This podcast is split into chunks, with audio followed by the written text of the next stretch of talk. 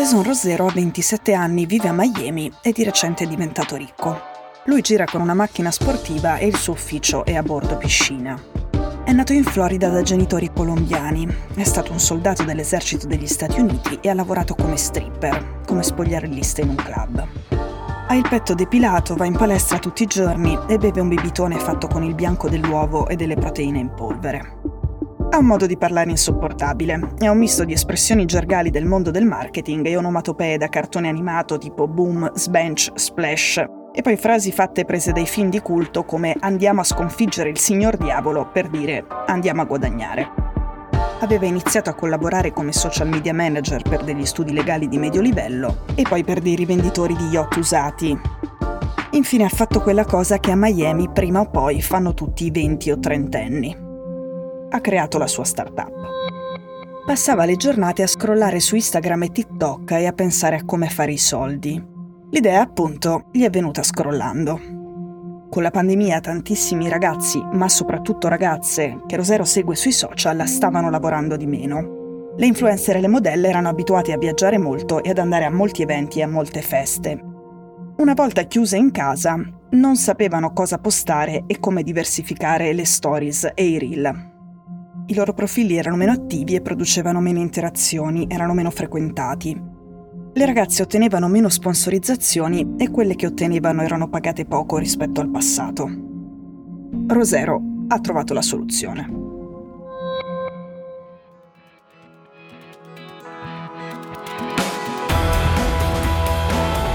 Sono Cecilia Sala e questo è Stories.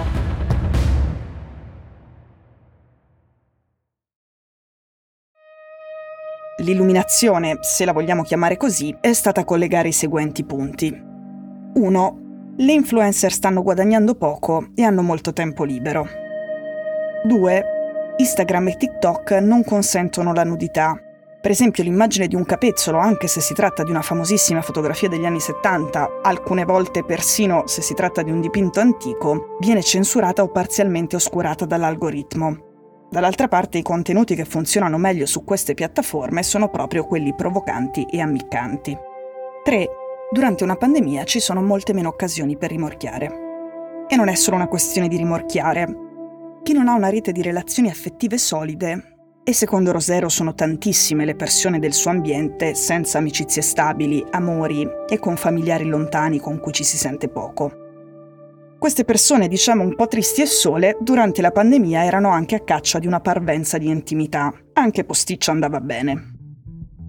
Un'altra cosa che Rosero aveva notato prima degli altri era il boom di OnlyFans, la piattaforma dove chi ha un seguito grande o piccolo, i cosiddetti micro-influencer, può scambiare conversazioni, foto e video con i suoi seguaci. Lo fa in privato e monetizzando, cioè facendo pagare un abbonamento dove il 20% lo prende la piattaforma e il resto l'influencer. Subito prima della pandemia, nel 2019, su OnlyFans c'erano 190.000 creatori di contenuti, cioè 190.000 personaggi famosi o semifamosi.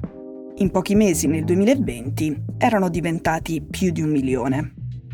Rosero inizia a scrivere alle influencer in crisi attraverso i messaggi diretti sui social. Vieni con me che ti faccio guadagnare un sacco di soldi.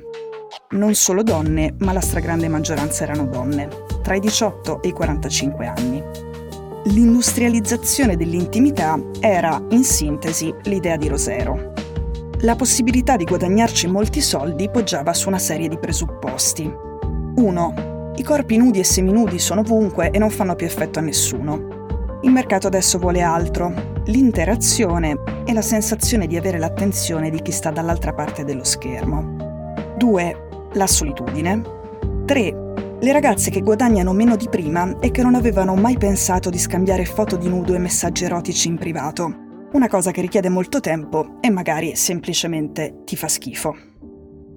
Rosero ha pensato che sollevandole dal compito di gestire il momento più difficile, quello dell'interazione, molte più ragazze sarebbero state disponibili a comparire su OnlyFans. Così ha creato un esercito di ghostwriters pagati a cottimo e più o meno quanto i rider che fanno le consegne. Ma invece di portarti le sigarette o la pizza a casa, fanno sexting per conto di un altro o di un'altra. Per loro ci sono anche dei file Excel con degli schemi. Ad esempio, Nel caso di ragazze nate negli anni 2000 si usano le emoji e si usa pochissimo la punteggiatura. Nel caso ci si stia spacciando per un quarantenne o una quarantenne, si usano i punti esclamativi. Le influencer devono solo dare il proprio assenso, fornire un set di foto e video intime e amatoriali e farsi studiare perché le interazioni che poi porta avanti qualcun altro siano credibili. La storia di Rosero l'ha trovata e pubblicata il magazine del New York Times e ne ha trovate molte altre simili di agenzie che cercano ragazze da portare su OnlyFans. La conclusione di questo articolo lunghissimo è che Miami è diventata il nuovo hub delle start-up Lì nascono come funghi ed è pieno di attività simili a quella di Rosero, oltre a quelle che per esempio vendono real estate nel metaverso o sviluppano intelligenza artificiale per il porno domestico. Per il New York Times è una Silicon Valley senza sogni e messaggi filosofici alla Steve Jobs. Una Silicon Valley senza parvenza di utopia, in sostanza, la culla di piattaforma è senza altre ambizioni che non siano quelle di far guadagnare al loro ideatore abbastanza per comprarsi uno yacht usato. Così, il mito delle start-up ha perso il suo allure e la nuova avanguardia negli Stati Uniti è a tratti un po' squallida.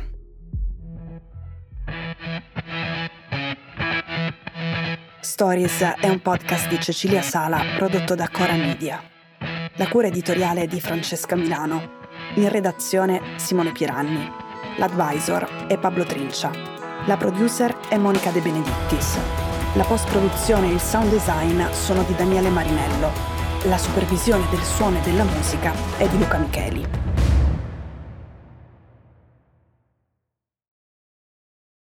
Questo episodio è stato prodotto e sviluppato insieme a Spotify Studios.